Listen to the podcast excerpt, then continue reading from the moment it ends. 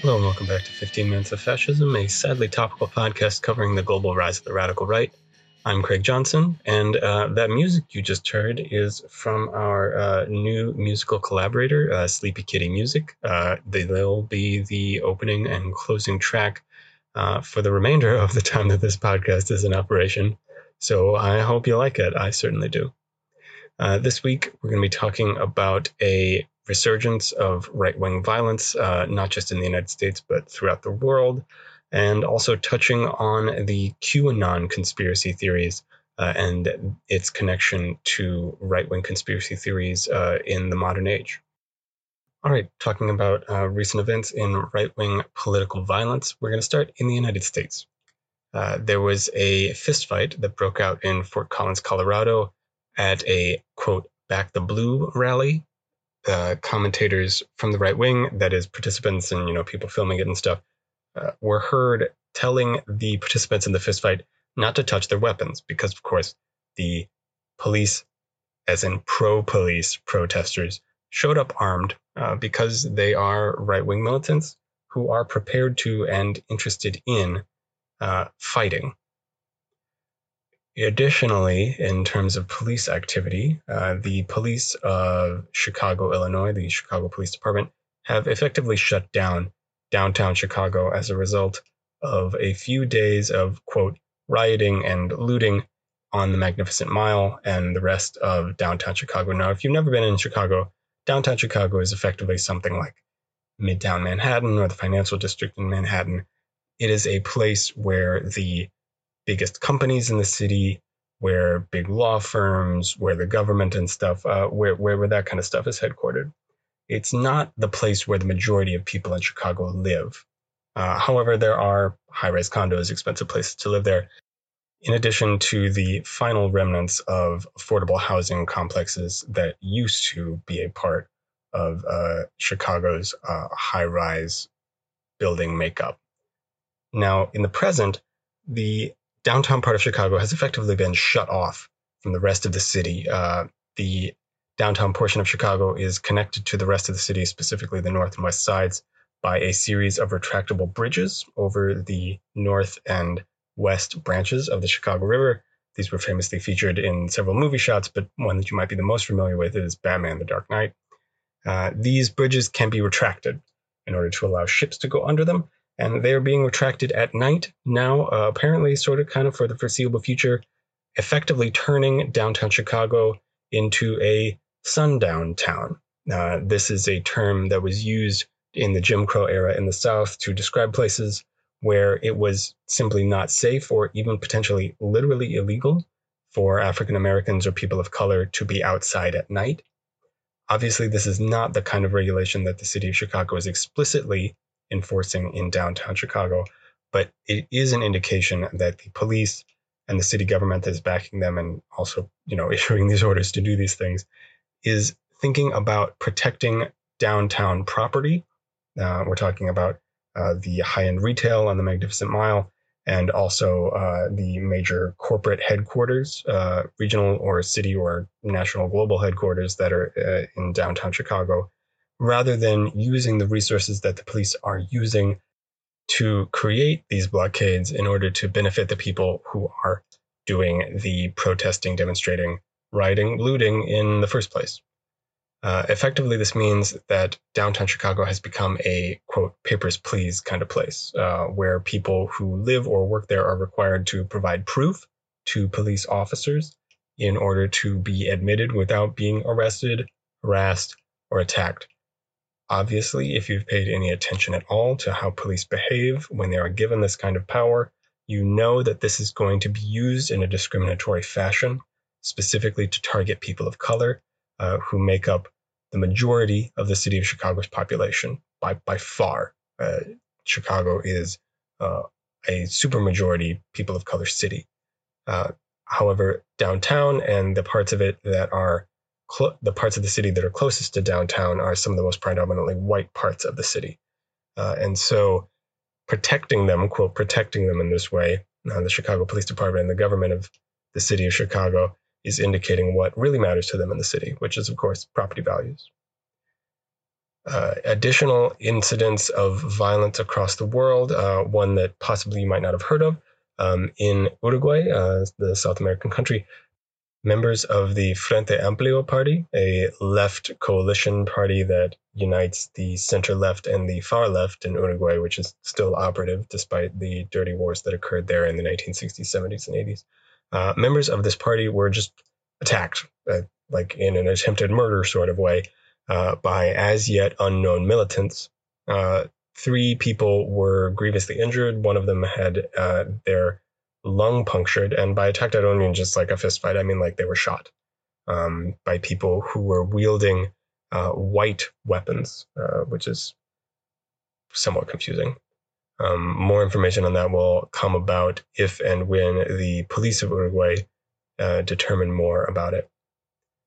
Finally, and perhaps most disturbingly in terms of what it says about world history, uh, the group of radical right police officers and military personnel in Germany that I touched upon in a previous week, uh, we're only sort of increasingly learning more and more disturbing things about them, uh, about the extent of their organizing, exactly how it came about, uh, the sorts of conspiracy theories that they believed in, uh, the extent of their extreme racism. This group emerged from a prepper group called Norderkreuz, uh, apologies for my German pronunciation. I have none. Uh, a prepper, if you're not familiar with the term, is someone who is prepared. Quote, you know, that's where the word comes from. Uh, the idea is that they're, you know, overly prepared, disturbingly overly prepared for some sort of major social disaster, you know, the complete collapse of society. Now, I know that in the middle of the ongoing coronavirus pandemic, that might not sound so crazy, uh, but the things that preppers prepare for are not things like this, you know, that could be solved by, you know, universal health care or widespread government social benefits. Uh, what they're talking about is effectively they're planning for civil war, civil unrest, race war, some of them say explicitly. Uh, what this means is that instead of stockpiling food and medicine and things to help their neighbors, although they are doing some of that. Uh, a lot of what they're doing is preparing uh, for military operations. You know, they're hoarding weapons, they're holding ammunition, they're holding military trainings. Uh, they're talking about wilderness survival, um, but in a militant, kind of disturbing way. Uh, that's the prepper movement throughout the world. But uh, so Norderkreuz was a prepper group uh, within the German military that had members in many parts of it uh, including some of the most elite special forces in Germany. And the thing that they were preparing for was something that they called Day X, uh, which was, you know, this day when the government would collapse and everything would fall apart. And it meant that they would need to rise up uh, and provide for themselves and their families and also cut down the politicians that had been leading Germany astray. Now, in which directions were they being led astray? Of course, this is a right wing group. Uh, so their concerns are about Judaism. Uh, this is Germany. They're neo Nazis. Uh, their concerns are about uh, black people, uh, that is, refugees from Africa, primarily, is what they're talking about. And their concerns are about Turks, uh, people who have lived in Germany for an extremely long time, a long immigrant network stretching back to immediately after the Second World War, uh, when Turkish people immigrated to Germany primarily in order to make up for the loss of workforce that their country had after its loss in the Second World War. All right, now speaking of conspiracies, we come to the final thing that I want to talk about this week QAnon. Uh, now, you've probably heard about this, or potentially you have if you're someone who's active on the internet or in the United States news cycle. QAnon is a set of conspiracy theories that came from, well, originally a series of Reddit and 4chan posts that were created by a person who purported to be a member of the United States intelligence in some capacity. You know, QAnon. Uh, Anon is a name that applies to users of the uh, message board 4chan and 8chan and their offshoots. Uh, so this person was named Q. Anyway, uh, the thing that they talked about was a national, international conspiracy of pedophilia on the part of elites in the United States and throughout the world. Uh, this conspiracy involved lots of people, uh, from Donald Trump to Bill Clinton. Uh, and one of the primary key players in QAnon's story was Jeffrey Epstein, uh, who is a pedophile, or was rather, uh, prior to his uh, arrest and death. And the QAnon conspiracies, which are sort of related to maybe a you know an, an a grown-up sort of self-realized version of the Pizzagate conspiracy, uh, which you might recall from the 2016 presidential election cycle, uh, which was a very similar conspiracy theory about a secret pedophilia ring among Washington D.C. elites that supposedly operated out of the basement of a pizza restaurant that, as it turned out, does not have a basement. Now, QAnon as a conspiracy theory has been growing for years, uh, but it has sort of reached an apotheosis recently with the primary electoral victory of a person named Marjorie Taylor Greene uh, for a Georgian congressional district recently. Uh, Marjorie Greene is an open believer in QAnon conspiracy theories. She has openly veered into anti Semitism and easily won her runoff primary election on Tuesday. So it's almost certain that she's going to join Congress given the electoral makeup of the district that she's running from, where she won with 57% of the vote against an actual neuroscientist, um, like a like a practicing medical doctor. Uh, she has videos where she poses with rifles and personally threatens to shoot Antifa people. You know, that's the pronunciation she uses, Antifa.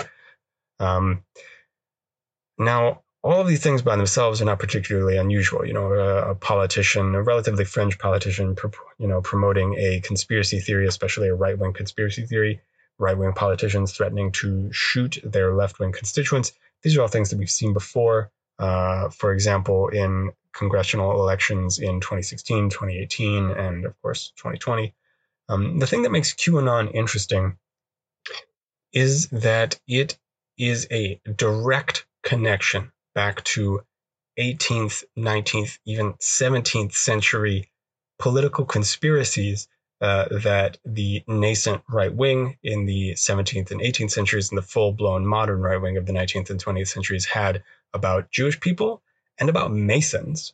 Uh, essentially, the QAnon conspiracy is about a secretive, organized cabal of elites who are organizing society against a Christian order in order to uh, exploit, murder, sexually assault, groom children. Now, these are just like these are just like straight up pretty normal anti-Semitic, anti-Masonic conspiracy theories uh, that come from the extreme right, specifically in the 19th and 20th centuries.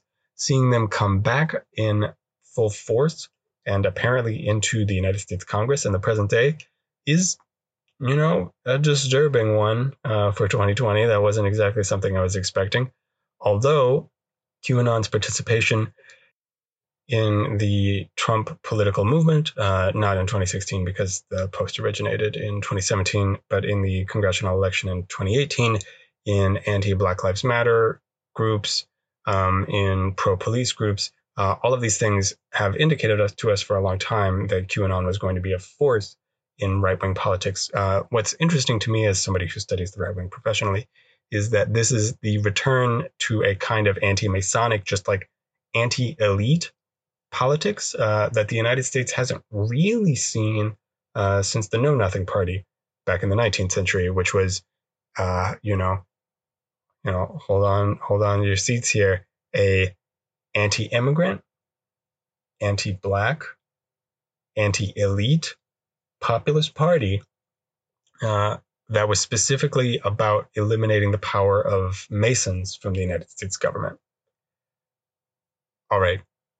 Uh, I'm just going to leave you with uh, the fact that the sort of QAnon rabbit hole is extremely deep. It's not something that I'm going to be able to exhaust in a 15 minute podcast, even if I did one uh, every day for the rest of the year.